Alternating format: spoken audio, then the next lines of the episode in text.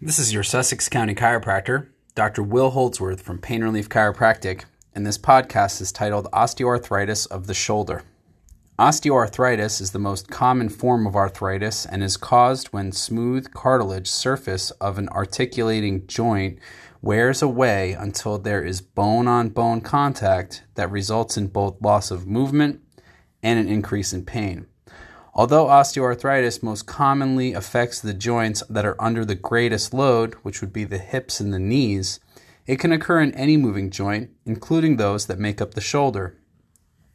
Because cartilage lacks a direct blood supply, it relies on a process called diffusion, in which nutrients are absorbed into cartilage when it's compressed by movement. Anything that restricts the movement of the joint, like inflammation or injury, can slow or cut off its supply of nutrients, placing the tissue at risk for injury and degeneration.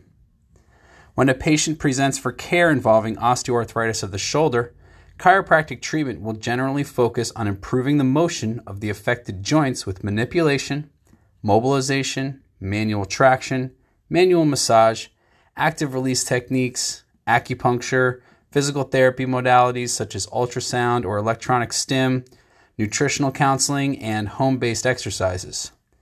Here are some additional ways to self manage osteoarthritis of the shoulder. The first one would be to stay active. Movement and exercise is the best way to keep the joint cartilage nourished and healthy. Many people can manage the pain often without medication by simply pacing themselves and by staying active. Number two would be to eat a healthy diet.